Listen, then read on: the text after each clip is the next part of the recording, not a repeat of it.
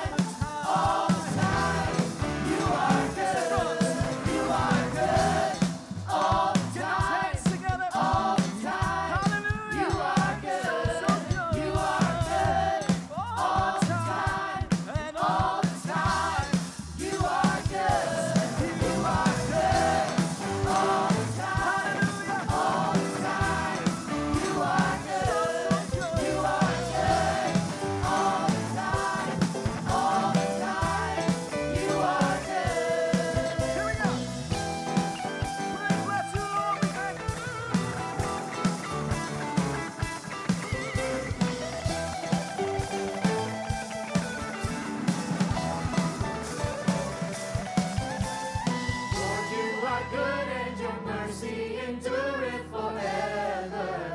Lord, you are so good. Lord, you are good, and your mercy endureth forever. Lift your voice again and sing it out. Lord, you, Lord, are, you are good, and your mercy endureth forever.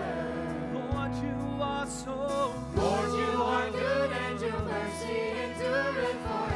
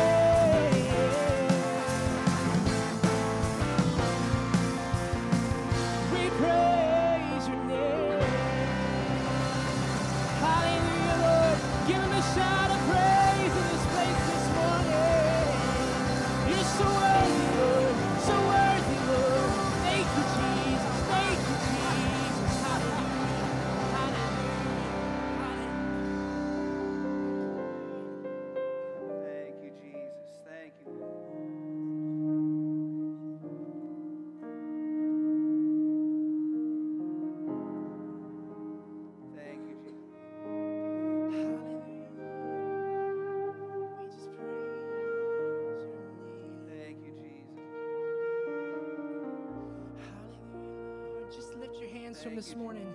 Give him the praise he deserves. Hallelujah, You're so worthy in this place today. Thank you, Lord. Thank you, Lord. You're so holy. You're so holy. You're so mighty. Thank you, Jesus.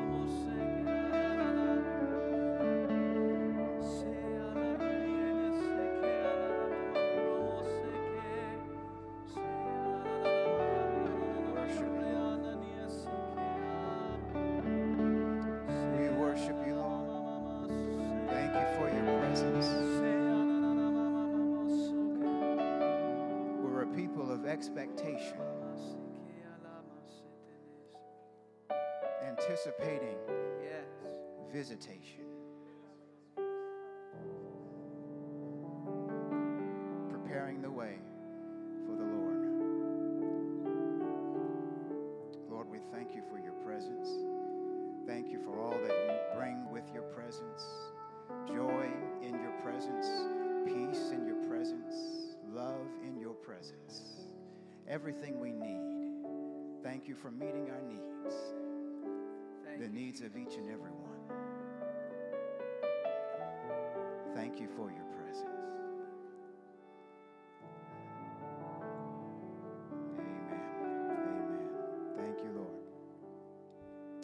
In his presence is fullness of joy. Yes. At his right hand, pleasures forevermore. Thank you, Jesus. Amen.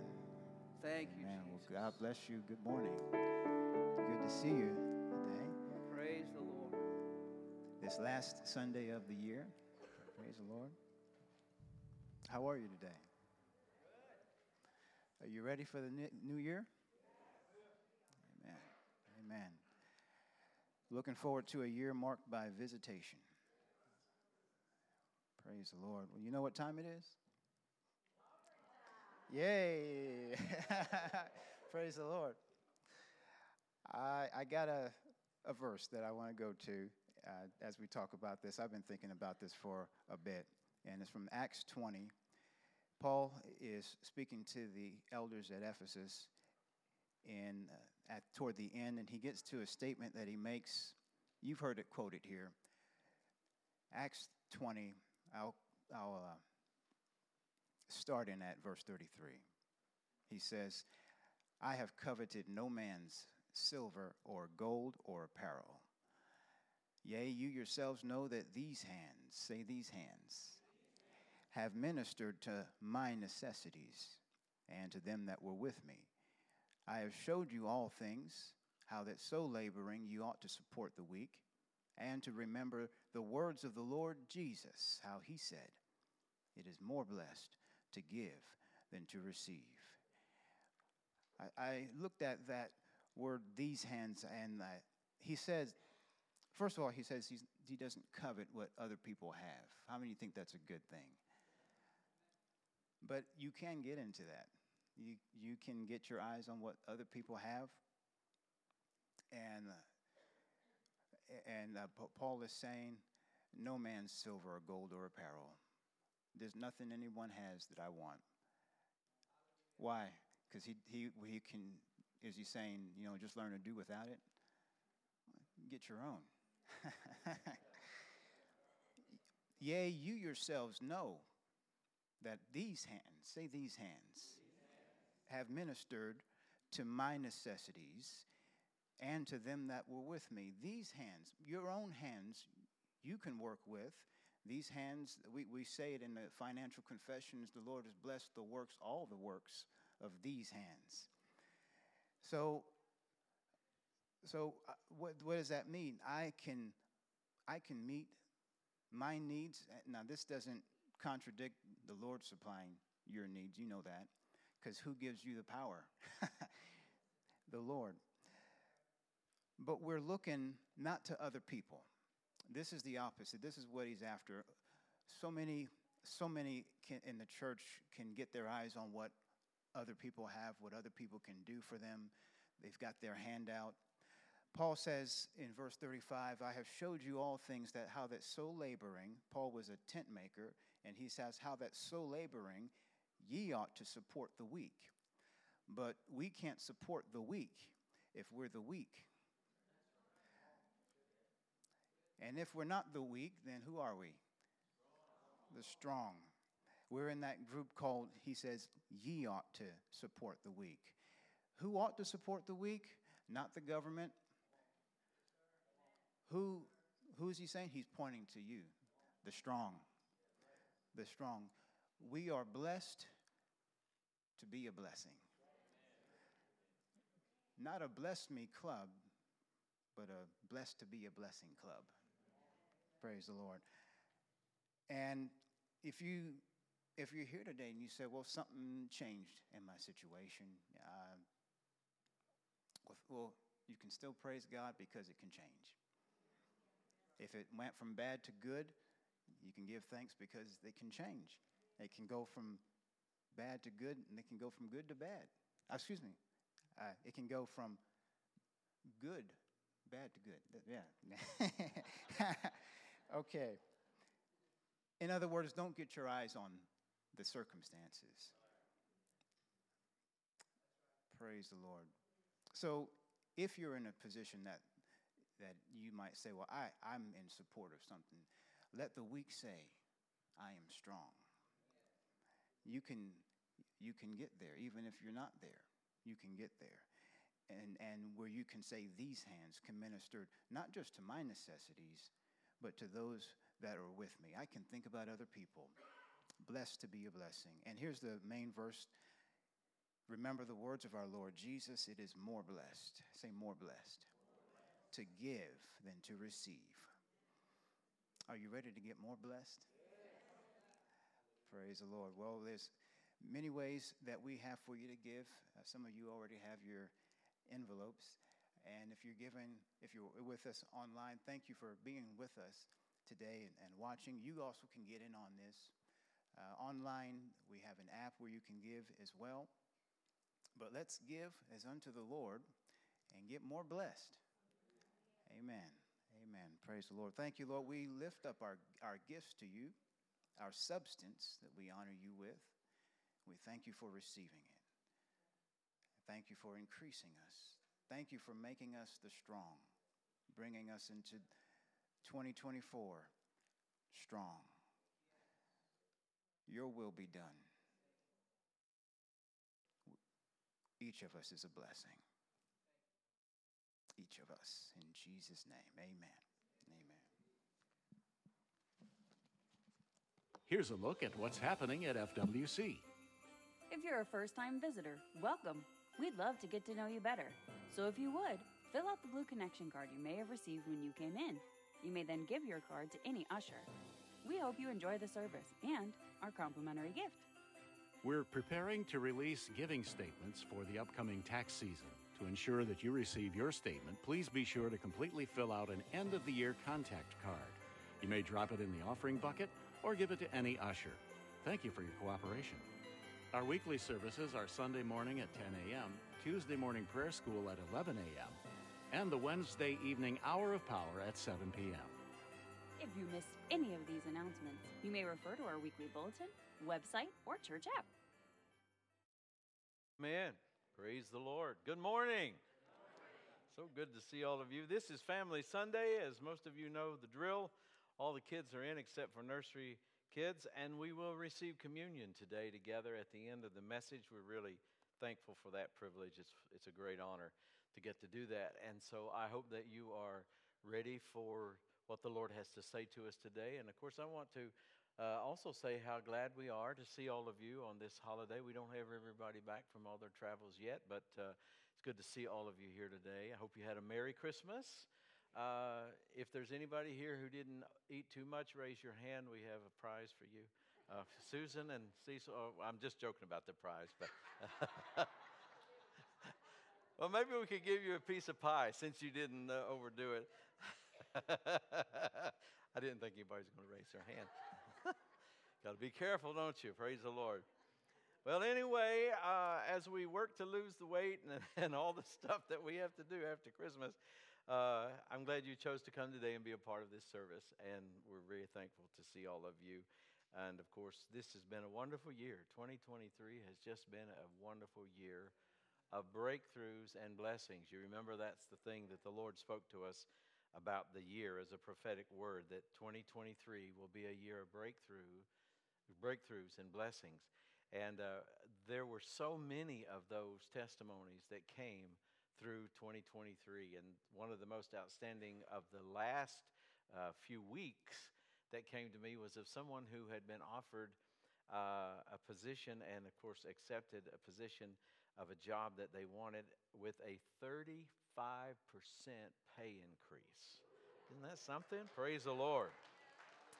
Talking about breakthroughs and blessings. And of course, we, we've just had so many, just a stream of testimonies of what God has done.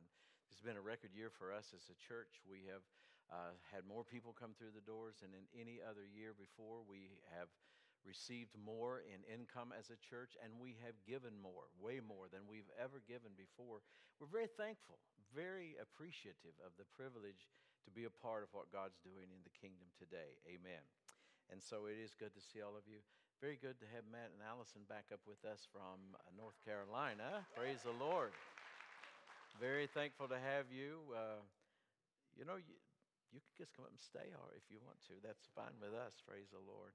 Love, we're glad to have all of you. And Jason's brother Justin, good to have you and your family here today. All of you who are here. I, may, I know I'm probably missing somebody, but I know those names. And so uh, we're just glad to see all of you. And it's really good. I heard him chuckling. I'm glad to have Nick back. Amen. I, am sure nobody else was, but I was scraping the bottom of the barrel, so I'm glad you finally got back. Amen. Hallelujah. So many people gone at once. Uh, but anyway, thank God we have some wonderful and faithful people. I want to begin today with a declaration of my faith and uh, then we'll get into the message for the morning. I believe and I declare that I am who the Word says I am. I am a righteous, new creature in Christ Jesus. I declare that I have what the Word says I have the life of God and the blessing of Abraham is mine. I can do what the Word says I can do, which is all things through Christ who gives me strength.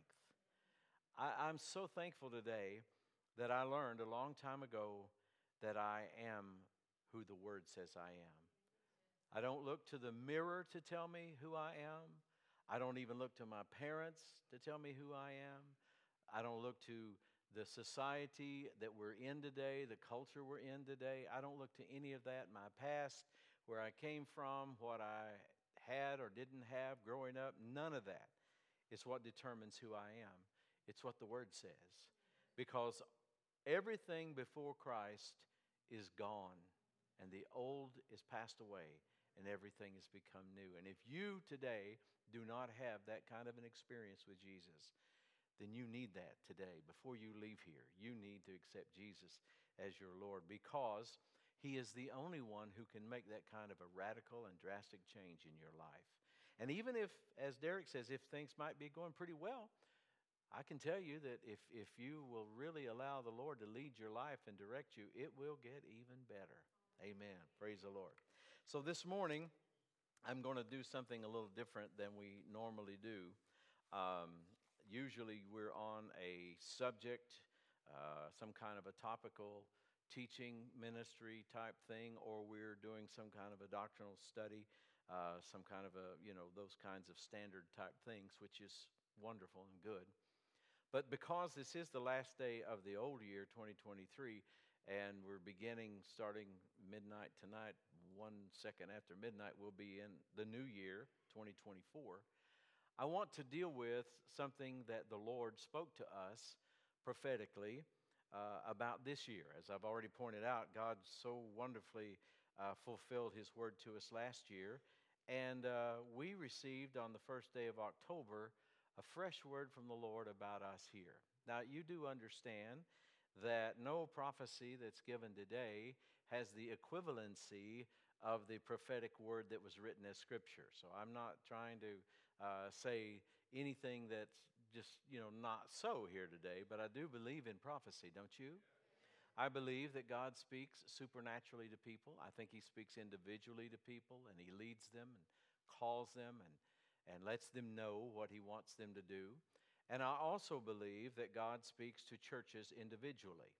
I believe that people who are connected to a church through their service, through their giving, through their attendance, through their attention to what's being said there and done there, I believe that God knits those people together as a family, like He has done us. And uh, so there are times when a word will come to the church, and we all uh, can receive it and run with it, as we say.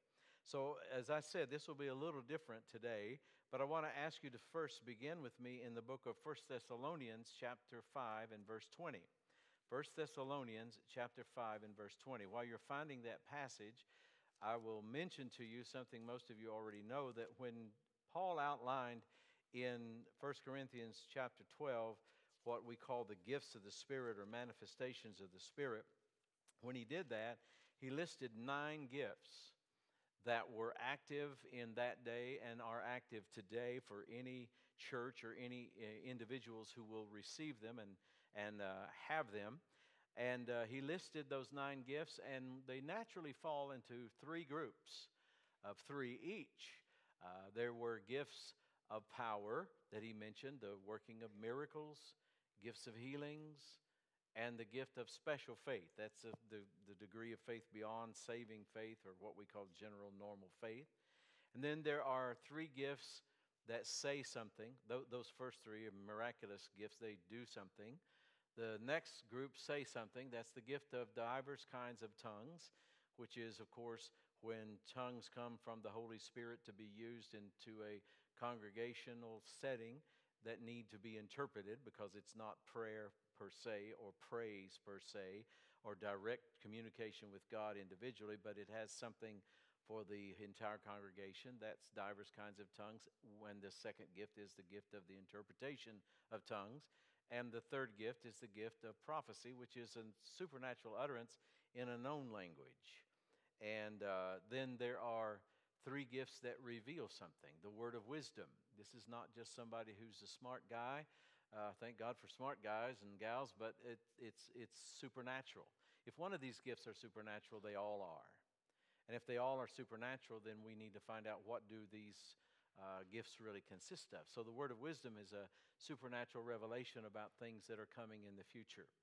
A word of knowledge is a supernatural revelation of things that are in the present or the past, that, that uh, things that we don't know naturally but are revealed by the Holy Spirit. And then the third one is the gift of the discerning or the seeing of spirits. And that's one way that demons can be recognized and then, of course, dealt with and so forth and so on. But um, we believe in these gifts and we believe that they manifest today. And so when Paul wrote to the Thessalonian church, he said these words in chapter 5. And I said verse 20, I think, to you, but I actually want to start with verse 19. Verse 19. Now remember, you got to understand the only way the New Testament fully and completely makes sense to us, the only way you can read the New Testament completely and not just leave out whole chunks of it and just say we don't understand it's a mystery so we don't talk about it. The only way you can really understand it is to understand that the New Testament was written by people who were spirit filled and spoke in tongues, just like the day of Pentecost. That's where this all came from. And they were writing to congregations and or individuals that they understood believed the same thing and had the same experience or at least wanted it and were going to have it. And so that's the way this makes sense. So when Paul wrote in 1 Thessalonians 5:19, he said, "Quench not the spirit." Don't put out the fire, don't put out the light. Quench not the spirit. There are things in the church that the spirit of God wants to do. And notice he's writing to a, a church in Thessalonica. This is, this is uh, not a Jewish group of believers. This is far from Jerusalem. None of the people in Thessalonica would have been uh, in Jerusalem on the day of Pentecost. They wouldn't have been in Antioch, that great sending church where Paul and, and Silas were originally sent from. That's not uh, where this was at all. And so far flung from Jerusalem over into the Roman Empire, we, we have this church. And why would he say this if it wasn't a temptation to do it? Quench not the spirit. You see, we all have in us this natural uh, tendency to just want to be cool. Of course, I know I'm really not cool, and the older you get, the more uncool you are. That's the fact. But there are many benefits to getting older. One of them is people don't expect you to have the same filter. You can just say a lot of stuff and get away with it when you get older. But anyway, we won't go into all of that today. That's not our subject. But the point is, uh, there is a tendency within all of us to kind of want to stay in our comfort zone. We want to stay in the place where we're comfortable. We, we want to stay, you know, where we can know what's next. And I tell you that I, I feel sure that uh, if we did the top 10% of people in this congregation today that are kind of control freaks, I'd be in that bunch. I, I know I would be in that bunch. I know that's something I have to work on. I know that's something that I've had to deal with a lot, and I'm still not finished dealing with it because I like things my way. Amen. Uh, I understand Frank Sinatra's song, but I know it's not really a spiritual song and it's not the song we want to live by. But, but I understand wanting things your way. And I, I like things cut and dried. I like things planned out. I like to know uh, where I'm going. And, uh, and the more like that you are, sometimes the more difficult it is to yield to the Holy Spirit and not quench the Spirit. Because, you know, we, we, we have the thing of trying to figure it all out logically and all the rest. Well, Paul knew that people like us would be in the church. He knew that we were going to be around. And so he gives us this word. Actually, it's the Holy Spirit, you know, talking through him. And he says, Quench not the Spirit. So it's important that we yield to the Spirit whether we're comfortable or not, whether it's cool or not, whether it's fashionable or not. It's very important because Paul knew as should we, that anything done apart from the Holy Spirit is not really worth much. I mean, I understand you don't have to be greatly anointed to put a load of laundry in the washer, and I understand you don't have to be greatly anointed to sweep the kitchen floor and all the stuff that people do. But I'm talking about, and I'm sure he was referring to, when we gather and when we come for this special time every week that we come to honor and magnify God, not just to see people, though that's good, not just to do stuff socially, though that's good, but when we come first and foremost to worship the Lord and with our praises, as the psalmist tells us, to build a habitation that He can dwell in, this becomes so important that we don't quench the Spirit. I mean, if, if the Spirit, as we say, lands on or favors a certain song, that's one reason we'll sing it more than once. A lot of our worship services do not happen as they were planned, as far as how many times we'll do it. As a matter of fact, many times we don't know going into it where we're going to be. Now, I tell you, if you're not used to that, that's a scary thing. And so that's one reason we didn't hand you a bulletin telling you when to get up and when to sit down and when everything was going to happen because we don't always know. And so, you know, you just get used to that if you do it long enough, but it is so important not to quench the spirit. And then the next verse says, despise not, what's the word? Prophesyings. Despise not prophesyings. Now, the word despise there in uh, the original uh, is not real, we don't use, that word was not used like we most of the time use despise in modern English. Because most of the time in modern English, when somebody says they despise something or despise someone, that means they utterly detest and hate and find despicable whatever they're referring to or whomever they're referring to. But that's not what this word means. This word simply means to uh, esteem lightly, to take for granted, you might say, to just act like it's unimportant, to despise prophesyings Paul said, would be for us to take these supernatural utterances that come from God and treat them like they're not really important. Treat them like they don't mean anything and like we're not even sure if we like them. And why would he say that, as a matter of fact? Why would he need to say that? Well, because evidently in the early church there was so much prophesying and so much manifestation of the Spirit, which we know is a good thing, but evidently people started to take for granted the things of God. And evidently also there would have been abuses because we know Paul wrote to the Corinthians to correct abuses and to give us order. And so we're thankful for those instructions that we have that God is not the author of confusion and so forth and so on. We, we know that. But so it's easy for people to just decide this is too much trouble. Even Pentecostal churches, uh, charismatic churches, that it's just too much trouble. We don't want to sort through, we don't want to judge things, we don't want to work on that, so we'll just kind of either not have it or we'll put it off in the back room somewhere. Or we'll do the really spiritual stuff, quote unquote, after we actually dismiss and everybody's gone, all the visitors are gone, so nobody gets offended. How many of you know that stinks? Just to be honest with you. Because the Holy Spirit, we sung that song today, Holy Spirit, you are welcome here. There are things He wants to do and say.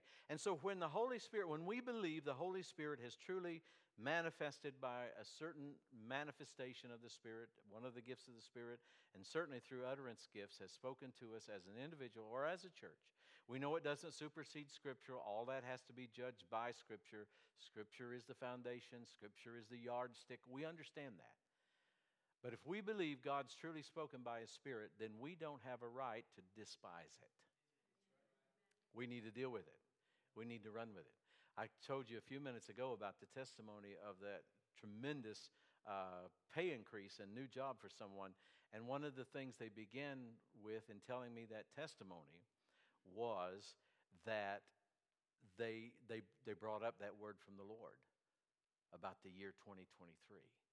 And so I know that when we uh, look at this, some people will forget it. Some people won't pay much attention to it. Some people will despise it. But there'll be a group of people here that will receive this. And those are people that are going to have what that word from the Lord talks about. Now let's go to 1 Timothy. We're going to look at that word in a moment. 1 Timothy chapter 1 and verse 18. 1 Timothy 1 and 18. And by the way, I want to thank all of you for your giving to the Proclaimer, the Faith Cometh by Hearing ministry. We were able to wire $5,000 this week, and that money was doubled, so that turned into a $10,000 uh, offering for sending the gospel. Amen. That's really good. Amen. But anyway, uh, that's not on the, on the message, but I thought of it and I'd have to do while I'm thinking about it. But I want you to look at 1 Timothy 1 and verse number 18. Paul says to Timothy, This charge I commit unto thee, son Timothy, according to the what? Prophecies. Are those recorded anywhere? Well, we really don't have them recorded, do we? Uh, Paul knew what he was talking about. Obviously, Timothy knew what he was talking about. But this was what we would call a personal word that had come to Timothy by the, by the gifts of the Spirit. He says, I commit unto thee, son Timothy, or this charge I commit unto thee, son Timothy, according to the prophecies which went before on thee, that thou by them, by what? By the prophecies, mightest war a good warfare. So we see here an aspect of these kinds of words that we can actually do some spiritual battle here. We can actually use these in our spiritual walk day by day. They're actually worth something. They're not just something we transcribe and write down and print out and forget, but these are something that we can look back at, we can meditate on, and we can think about and uh, believe God for their their manifestation. So, with that in mind, I want to read to you what uh, came forth by the Holy Spirit to us on October the 1st of this year. And we began with some praise, and then we uh, moved into an area where the Lord was speaking to us by gifts of the Spirit. I'm praising now because the future is bright. Things are on the horizon. The best is yet to come. We are entering the best quarter of 2023, and I want to declare to you this will be the best quarter of the year. In the name of Jesus, this will be the best quarter of the year. That's, you know, three times emphasized to us. Hallelujah. And it is going to open the way, and this is what I particularly want to, to uh, you to listen to at this point. It is going to open the way for the year 2024, which will be a year of visitation from God. People will dream dreams, and people will see visions, and people will hear the voice of the Lord in ways they have never heard him before. It will even begin before the end of this year. 2024 will be a great year of visitation in this place. I like that phrase, in this place. So, you know, sometimes people's answers in church, but they weren't here. So they missed it.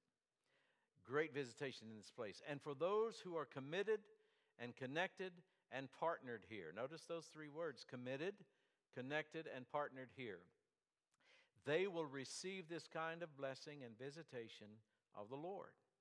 This year of breakthrough and blessing, 2023 is what was referred to there, will lead us into times of His presence and visitation that is going to be so glorious. Right now, we are entering into it. It's upon us, and we can rejoice in it right now. And of course, we stood up and we rejoiced and we shouted and we praised the Lord. Amen. Now, let's, let's look at uh, the definition of visitation. What, the, what does that mean? What, what is that saying to us? Well, visitation means a special dispensation of divine favor or divine wrath. That's what a visitation from God means. In Scripture, it's both positive and negative. It was never negative until after the fall, but it means a special dispensation of divine favor or wrath. How many want a special dispensation of divine favor? Amen. Now, let's go to 1 Peter chapter 2. 1 Peter chapter 2, and let's look at a passage of Scripture, a verse actually, where um, the word visitation is used, and we're going to look at it a little bit in detail. 1 Peter chapter 2, and we're going to look at verse number 12. Well, we should look at verse 11. Dearly beloved, I beseech you, as strangers and pilgrims, abstain from fleshly lusts which war against the soul. Having your conversation, and that means your manner of life, it would include what you talk about, but it includes your entire manner of life.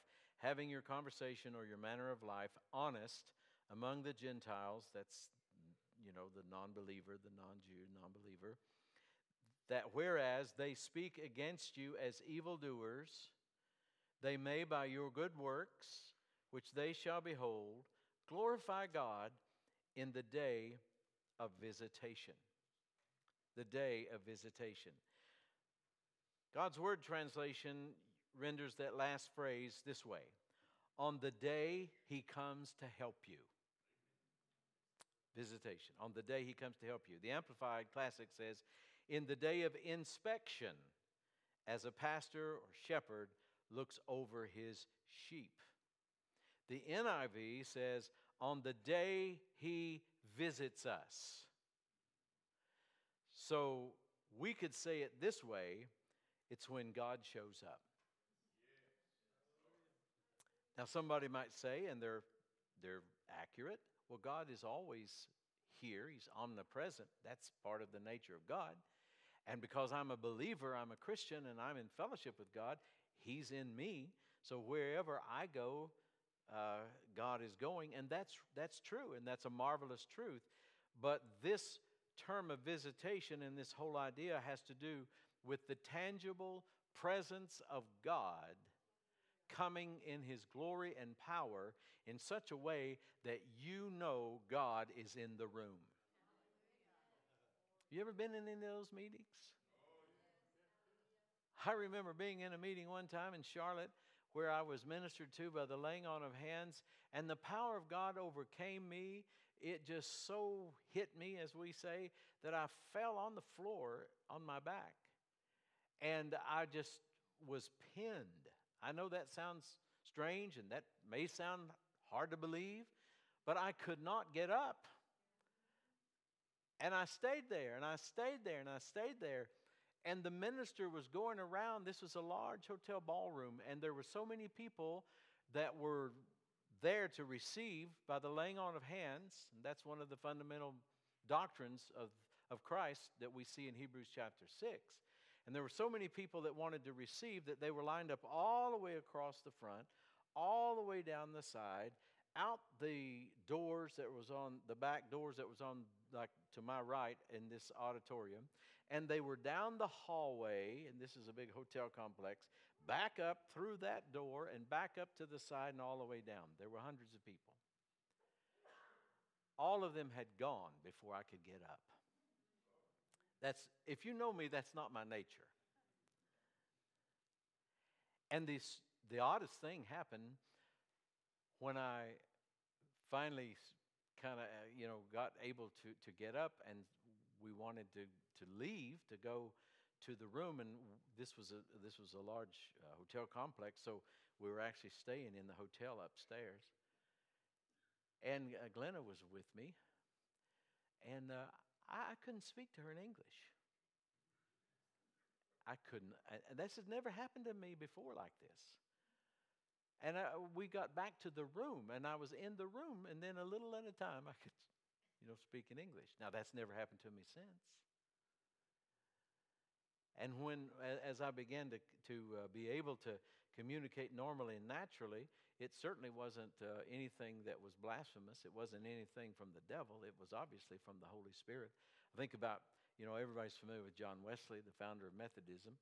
Um, Wesley uh, one time had uh, in one of his meetings, there was a woman who just fell out under the power of God. You know, you can read about this in the Great Awakenings in the United States, and you can read about it in ministries like George Whitefield would preach in open air meetings, and people would get up in the trees to uh, to hear him, and he would warn them. He'd say, "You better get down out of the trees," because when the power of God fell, they would fall.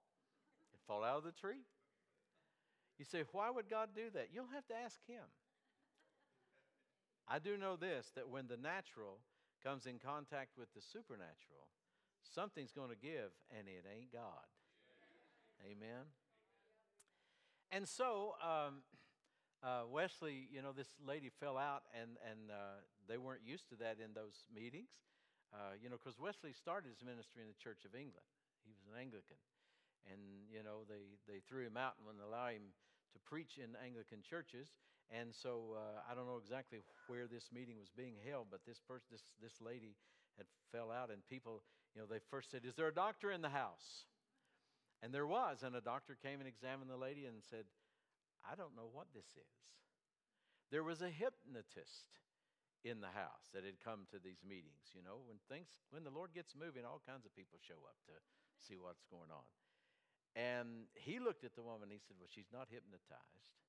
It seems like there was somebody else, some specialist of some sort in those days that looked at her, and nobody knew what was going on. And so Wesley told the crowd, he said, Well, we're just going to wait and see what she says when she comes back out of this.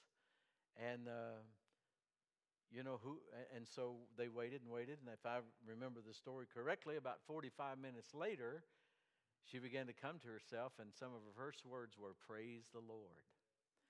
Wesley told the crowd, he said, Well, we know where it came from. Because you know, every spirit that doesn't testify Jesus came in the flesh is the spirit of Antichrist. It's not from God. So we understand how important that it is that we not only respect the word of the Lord, but that we are hungry for God to visit us when God shows up. A visitation is a visit in an official capacity. An official capacity. When somebody shows up in their official capacity, maybe they come to inspect something, maybe they come to bestow something, maybe they come to make a statement, whatever might be. We see this in the political world, we see it in the natural world in many ways. But when God shows up, He shows up in an official capacity with a purpose. Everybody say, with a purpose. See, this is not about spiritual games. This is not about just something so we can talk about how wild we got in church and you know all that. Kind. That's not what it's about at all. It's about the presence of God. And you got to understand that God's visitations into the earth are not new. They're not something that's never happened before. You remember, don't you, in your Bible that God visited Adam every day. Every day he had a visitation. And uh, when he came down with Adam, and I don't know all that they discussed, but he gave Adam a certain a degree of authority, gave him authority over the earth, told him name the animals, all the things that Adam was responsible for. He was the little L Lord or little G God of this world. He wasn't God creator, he wasn't God sovereign and God omnipotent, but he was the ruler of this world. You know that 2 Corinthians 4 4 tells us that Satan is now in that position. See, Adam sold out. He committed high treason, and the devil became, to a degree, a ruler. He's not God either, and he's not sovereign either, but, but he has a degree of authority until his lease is up. And that's going to happen, I believe, sooner rather than later. Amen? But the point is, uh, God and Adam would have communicated about a lot of things. And one day when God came down, his inspection found that Adam had committed treason. And Adam had fallen spiritually. He had spiritually died. And you know what happened? The daily visits stopped. And I don't know because the Bible doesn't tell us, but I would assume that that's probably one of the things that Adam missed the most. That was probably one of the things that was the biggest void that he had in life after that was that those visitations from God were over. So, times of visitation from God now included both dispensations, remember our definition, both dispensations of his favor and now dispensations of his wrath. But what you and I need to know today is that the fall didn't change God's desire to visit with us the fall did not take away from God's love for us. But what happened was in the fall, man changed natures. He changed his spiritual father. And what happens to a fallen man is that now, oddly enough, getting too close to the presence of God would be something that could destroy a fallen man. God wanted to put his arms around his creation. He wanted to visit every day. He wanted this close fellowship and communion, but it was sin that separated. And so, what did God do? He immediately went to work, putting his word into the earth for the coming word that would be made flesh, the Savior, the Messiah, whose birth we just celebrated. And, and, and God wanted to get back on track. And so, God, when He could, when, when it was possible to do so, He looked for times and places and people with whom He could visit. Now, if you look in the book of Genesis, and I'm going to run through these real quickly, and, and we're not going to be able to have time to, to look at them and study from them, but these are, these are good uh, examples. And you, if you're taking notes, you can jot down some of the scriptures. But uh, the Bible tells us that the Lord appeared to Abraham three different times in the book of Genesis three different times. In Jacob, uh, Jacob's life, um, in Genesis chapter 32, that's when Jacob, you know, wrestled with the angel. Most, most Bible students and scholars believe that was, you know, an Old Testament manifestation of Jesus, of the Word.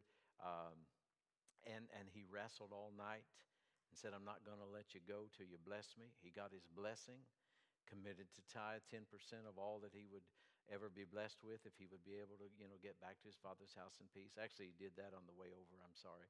But, but you see, God visited Jacob. And then in Exodus chapter 3 and verse 2, God told Moses when he appeared to him in the burning bush, Take your shoes off, for you're standing on holy ground. Moses had a visitation.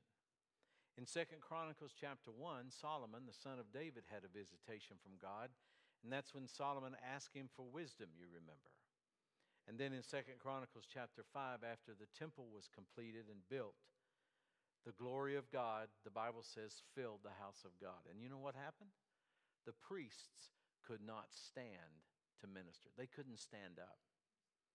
As all the people were as one, with all the instruments and all the voices, making this, this sound of praise to God, the glory of God, like a cloud, came down and filled the house of the Lord, and the priests fell under the power of God. That's in Second Chronicles 5. In Isaiah chapter 6 and verse 1 is the vision Isaiah had of seeing the Lord high and lifted up, and his train filled the temple. That marvelous visitation from God when the Lord spoke to him. In the seventh chapter of the book of Daniel, Daniel had a visitation from God. And then, of course, in the New Testament, and I'm not giving you all of them, these are just a few select ones, but the, in the New Testament, the church at Pentecost on, in Acts chapter 2 had a divine visitation. And they were forever changed. Now, these people were born again. You say, How do you know? Because the 120 were there because of Jesus' command, a command given after he rose from the dead. These people believed that Jesus had died and they believed that he had been risen from the dead and they accepted his claims as being who he was.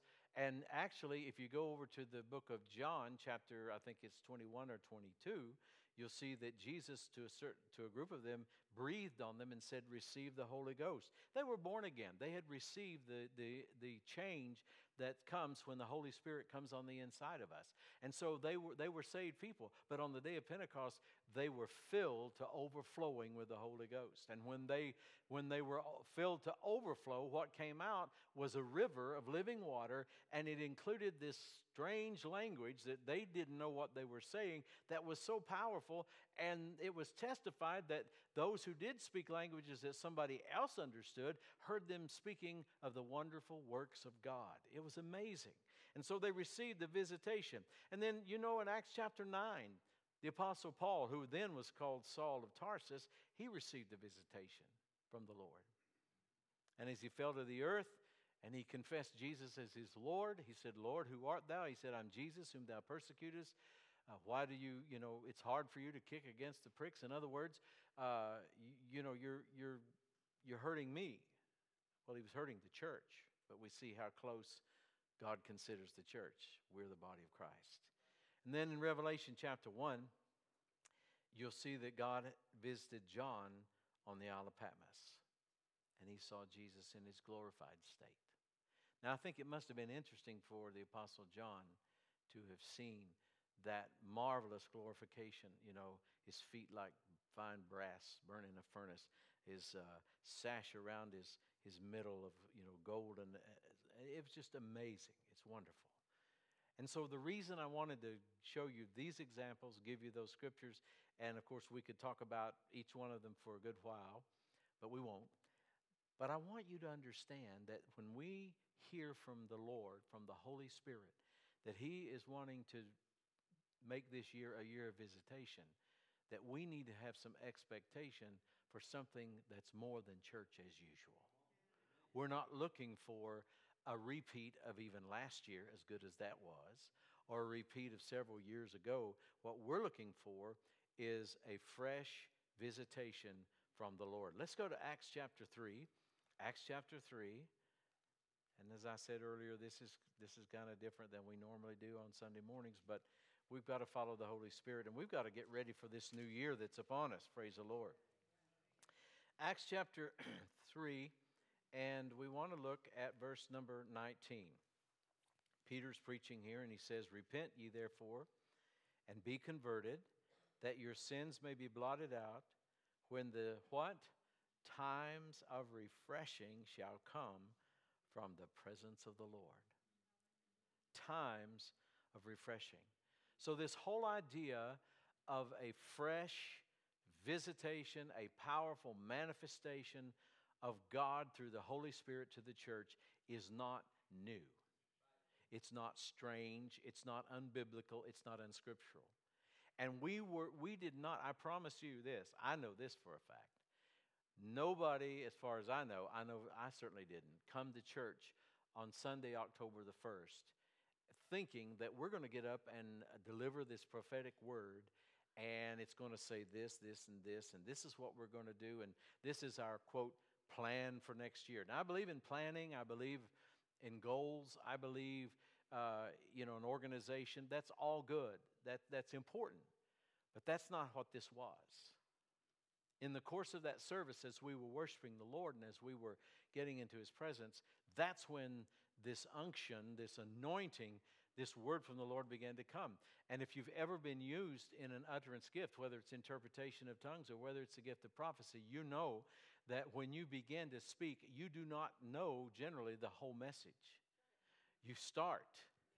it's amazing. God always has us walking by faith, not by sight, in every aspect of our lives, especially those things that involve ministry and, and serving Him in, in, a, in a corporate setting, church setting.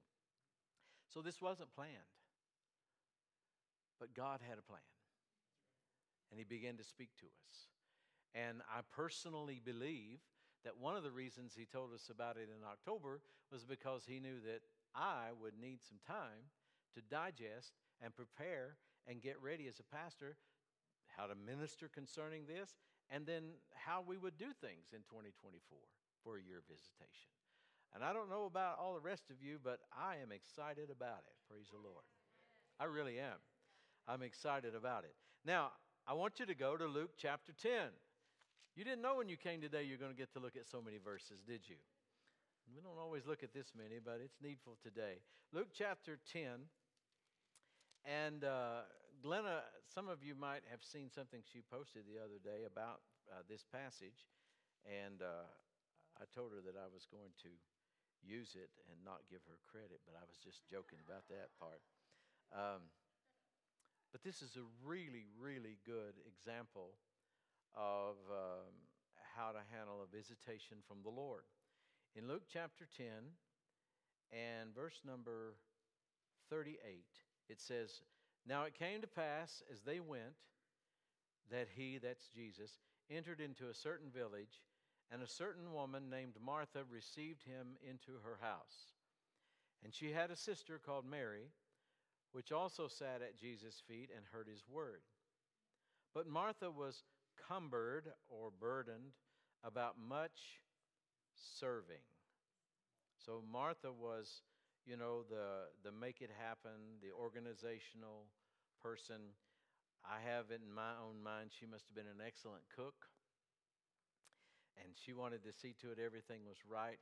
And if you know anything about the customs of the Middle East in that day, and even to this present day, the idea of, of having guests eat with you was, was fundamental. It's just, it's just the way that it is. And so this in her mind, obviously had to be right. Because of all people, here is Jesus, this itinerant prophet, preacher, teacher, miracle worker, healer. Here is this person like no other on the planet they had ever seen or experienced, and he's coming to my house, Martha would have said, you know. And so she was cumbered about much serving and came to him. She came to Jesus. She was so carried away and caught up with her deal and what she wanted to do. She said, Lord, Dost thou not care that my sister hath left me to serve alone? Bid her, therefore, that she help me.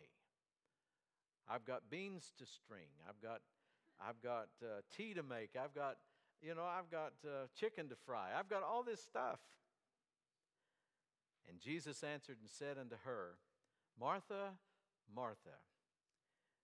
Now you know you're in trouble when he calls your name twice. It's like some of you when your mother used your middle name, your full name. You knew you were in trouble.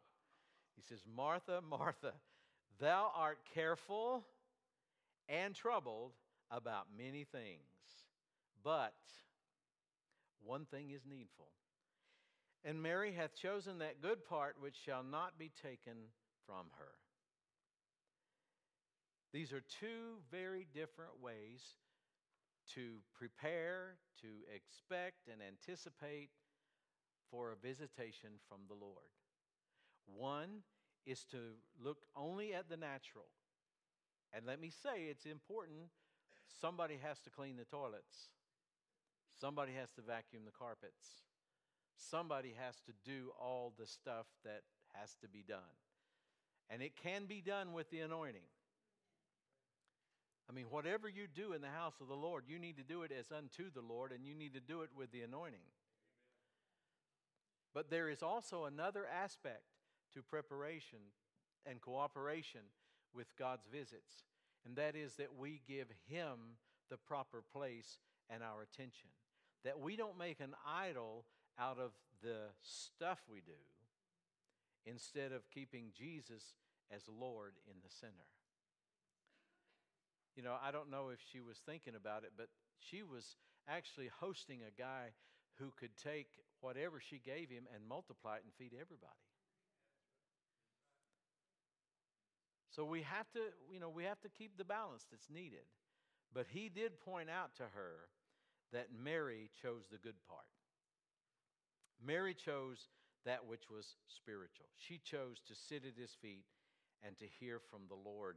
And he said, That will not be taken away from her. And so we need to realize that as we prepare for a year of visitation, that yes, we need to cross the T's, dot the I's. God is a God of excellence. You can't look at creation and not know that He is a God of order and excellence. But that is not the first priority. That should just be a matter of course we take care of. It's just how we live.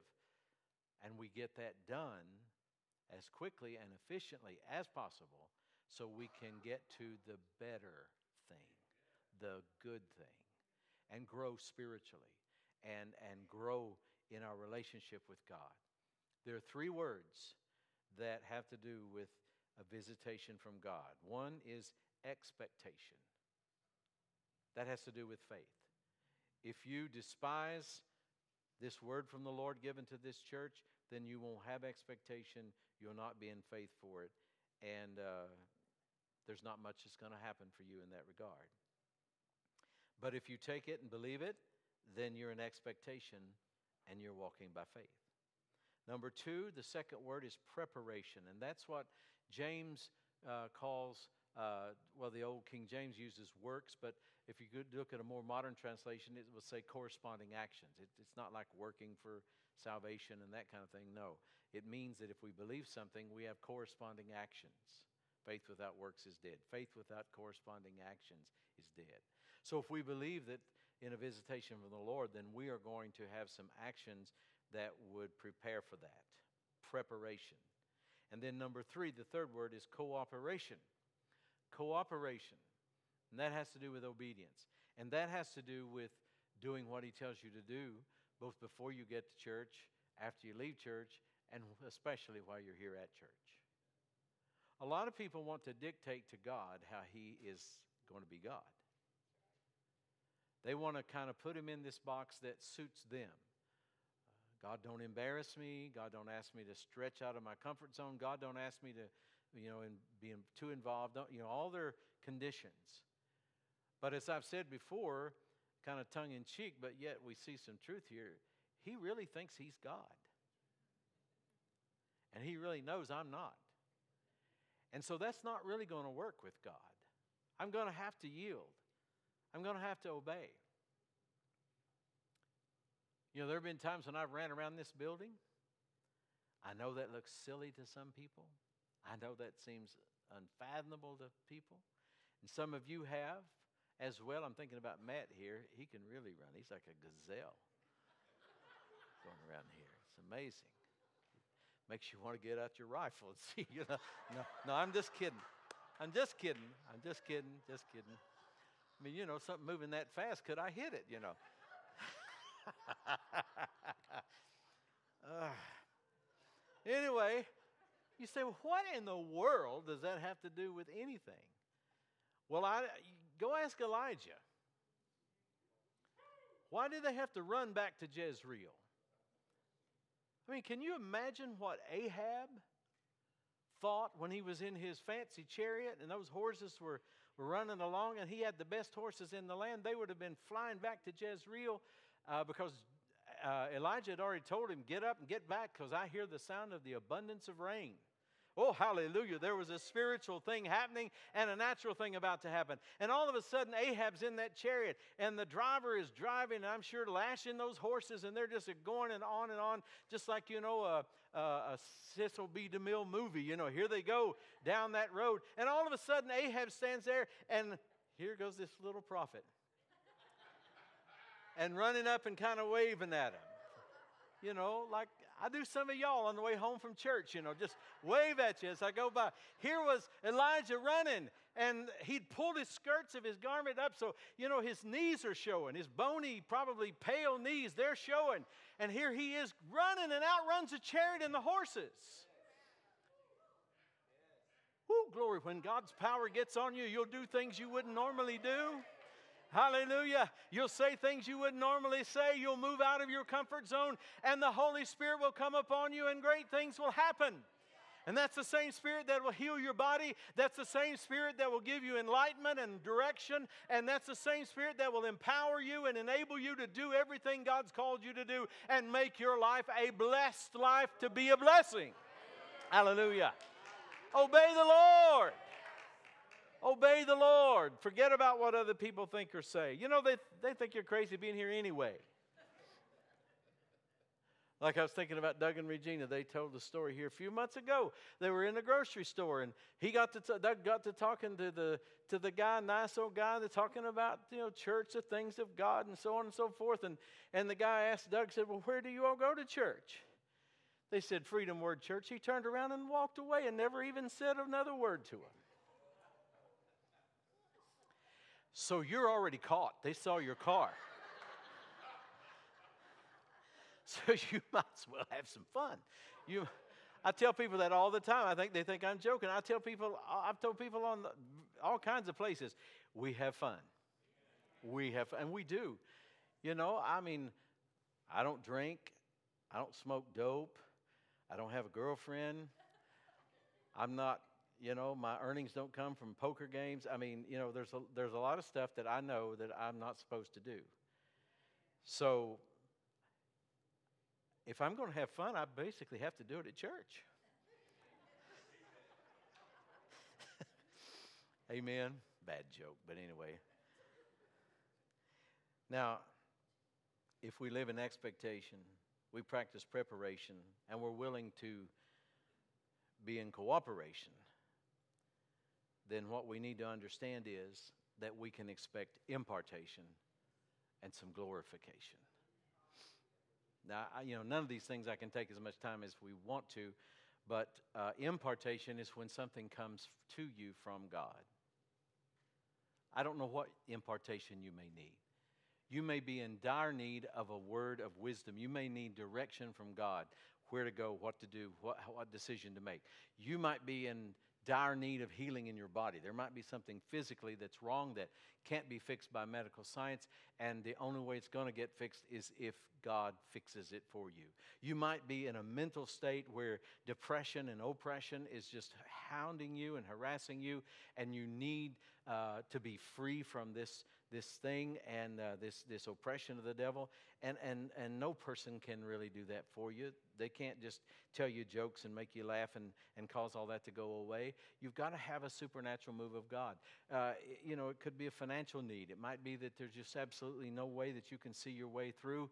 Uh, you know it looks like bankruptcy is the only uh, option or or you doesn't look like you'll ever have what you really dream about or hope to have you know, any number of things. I don't know what they are, but God can impart the actual gift you need, make the change you need, or give you the wisdom you need to get where you want to go. And as I said earlier, the answer is in His presence. I know people watch online, and there are people who watch from other states. We even have people who watch from other countries. And I understand they can't be here, so I'm not, I'm not saying anything against that. We appreciate that they're watching. But if you can be here, you need to be here because this is a place where supernatural things happen and supernatural things are imparted. And then when we receive that impartation, there's a degree of His glory. You say, what do you mean His glory? Well, in the Old Testament, the word glory was kabod. It, mean, it means heavy, it means everything that God is and everything that God has. You see, when we talk about a visitation, and I want to close with this, if you guys want to come on, you're welcome to. Uh, but when we talk about a visitation, we're talking about God coming to visit. And many of us have had company, you know, overnight or maybe for several days.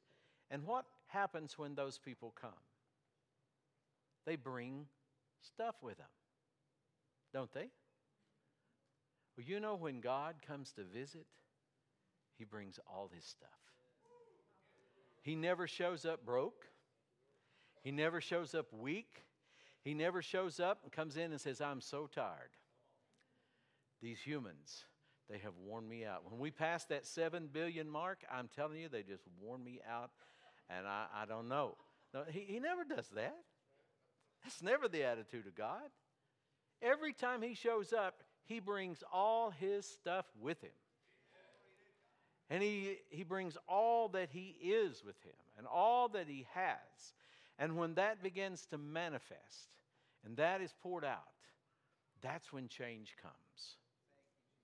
Now, there are a lot of ways that God ministers, and there are many ways that He uses people to ministry the laying on of hands, anointing with oil, uh, certain spiritual manifestations, words that come, like word of wisdom, word of knowledge, we talked about before. There are a lot of ways that God ministers, but I want to submit to you that one of the most powerful ways that you can ever receive an impartation from God is to be in a place where God shows up in His glory. Now, he's always there, He's always omnipresent. He is God. And He's inside of you, He's always there. He never leaves you, never forsakes you. But when He shows up in His tangible glory and He manifests Himself in His power, those are the meetings when you don't have to have anybody to touch you. You don't have to have anybody to prophesy directly and specifically to you. That's when you receive an impartation and the glory of God changes you forever. And those are the meetings we're expecting to have. Those kinds of services. And I believe that God wants to touch people even today. Even today, He wants to touch us. So before we receive our communion this morning, could you come back, Mariah, and sing that song again? Holy Spirit, you're welcome here. I mean, at least sing some of it for us. And we're going to sing it together. I'm through preaching today. If you call this preaching, I'm through talking, whatever. It's been different, but we're getting ready for the best year we've ever had. That's not just preacher talk, that's not just hype. 2024 for us, for those connected here, those partnered here, and those who serve here will be the best year we've ever had. Let's stand up in the presence of the Lord and worship as we welcome the Holy Spirit's presence in this place today.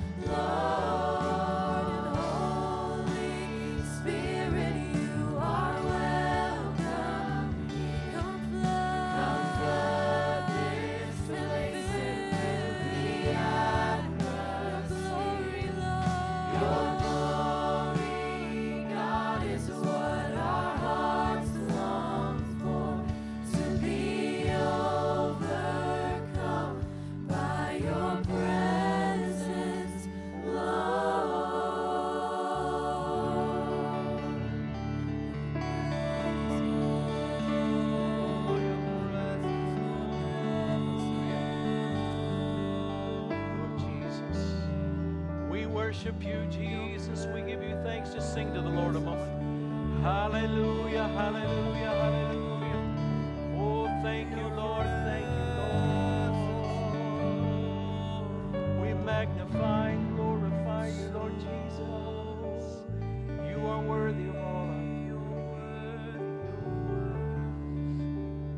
Lord, as we stand in your presence this morning, we are so grateful and so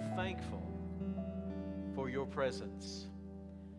We are hungry and we have a desire to know you better, to love you more, and to cooperate more fully with what you're trying to do in our lives and in this earth as we are part of it. We ask you, Lord, right now that you would minister to every person. If there's anyone, Lord, here who does not know you as their Lord and Savior, right now they would say, Jesus, I call upon you. Come into my life. I believe that you died for my sins, and I believe that you rose again for my justification. The total price for my salvation has been paid. And so, Father, I take Jesus as my Lord and my Savior, and I'll serve you Whether you're here in the room or whether you're watching this program, make that declaration of faith and tell somebody quickly today, before this day's over, Jesus is now my Lord. And Father, I also pray for those of us who are here that are your children. We know you, Lord. We've been born again. We've settled the issue for some of us long ago that we're going to heaven, that we're Christians, that we love you, and that we live for you. But I pray, Father, that there would be a hunger stirred on the inside of us, a hunger to reach further and go deeper, to walk in the Spirit to the degree whereby we move into the deeper things of God. We hear accurately the voice of the Holy Spirit. We know the way of the Spirit, the move of the Spirit, that we not grieve you, that we not despise what you say and what you lead us in doing. We ask for this in Jesus' name, and we thank you for it. Amen. You may be seated. As we said earlier, we're going to receive communion today, and I know this message was not a quote communion message traditionally, but I also know that in this congregation that we are aware of what this is about. We know that the bread represents for us the broken body of Jesus Christ. And those elements are there in front of you in the seat. If you'll just tear the top layer back, you can get to the bread. The second layer will get you to the juice. We understand that 1 Peter 2:24 says, "Who his own self bare our sins in his own body on the tree, that we, being dead to sins, should live unto righteousness, by whose stripes you were healed." Jesus in his own body took our infirmities and sicknesses and diseases. And of course, that scripture corresponds with Isaiah 53. And that passage makes it clear that people at the moment when they saw Jesus crucified thought he was afflicted by God, he was stricken by God. They thought that his suffering was his own for himself. But we understand because of redemption and we understand because of the doctrine of substitution that Jesus, on our behalf, became sin with our sins and he became sick with our sicknesses. So in his own body, he bore my sicknesses and yours. And 1 Peter 2.24 says, Who, by whose stripes ye were healed. Peter looked back. It was past tense by the time he spoke it, and it certainly is today. Our healing's already been bought and paid for. So as we receive this bread today, we do thank you, Father, for the great sacrifice that Jesus made. And we honor you today, Lord. And remember again that you died for us. Lord, it's it's for us a time of celebration about your birth because that was essential and it was miraculous. But we also know, Lord, that you were born that you might die for us. You were born with a purpose, it wasn't an afterthought. And so, Lord, we thank you that you came, you were born, but we also thank you that you died in our place. And you became what we were so we can be what you are now child of God, accepted, a righteous new creature. And we thank you in the name of Jesus. We receive this bread now. Amen.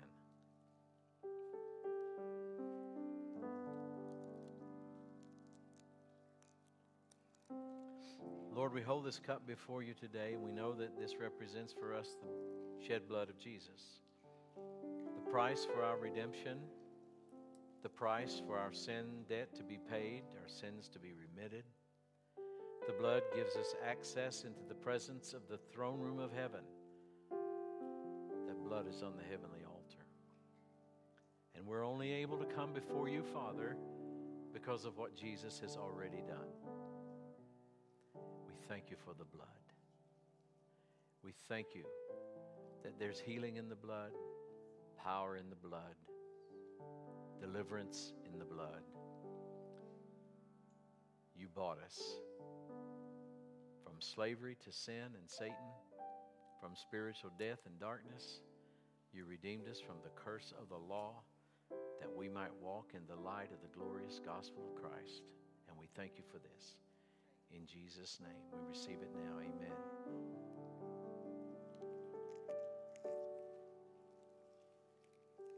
Hallelujah.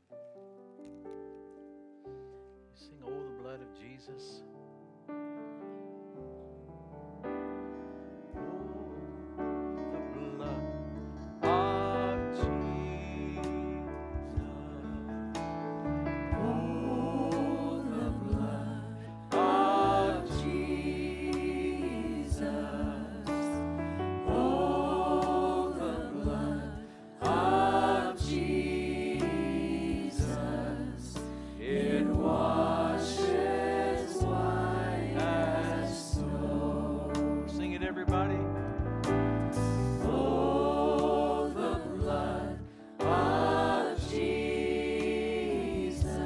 Thank you, Lord.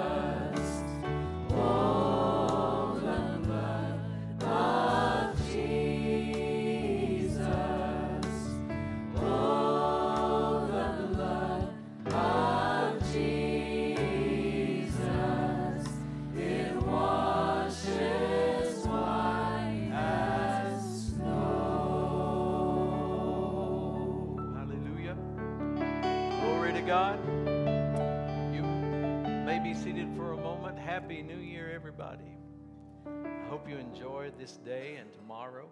And next week, I'm not exactly sure if we'll tag on to this or not. We'll just we'll see when we get there. Is that all right? I, I don't mean that to be lazy. I just uh, just trying to follow the Holy Spirit. But I know there's some good things coming for this new year. And uh, we appreciate you being here. We appreciate all that you have done to make 2023 a success. All of those who serve, all of those who work and do so many, so many good things, and do it with excellence. We appreciate it. We're going to see a few uh, uh, things going on pretty quickly after the first of the year. All of the floor will be recarpeted everywhere. The walls are all going to be repainted, a little bit of redecorating, and then we've got some painting and relighting that's going to be going on in a number of the classrooms over there. So it's going to be a busy start to the new year. We appreciate all of you who have given for these projects and who do give. And so we just thank God for all of you. Glenn and I wish you a very, very, I started to say Merry Christmas. That's already done. We wish you a very happy new year. Amen. Bless you, dear. Praise the Lord. As we go, let me pray with you. Lord, we thank you for this, this word.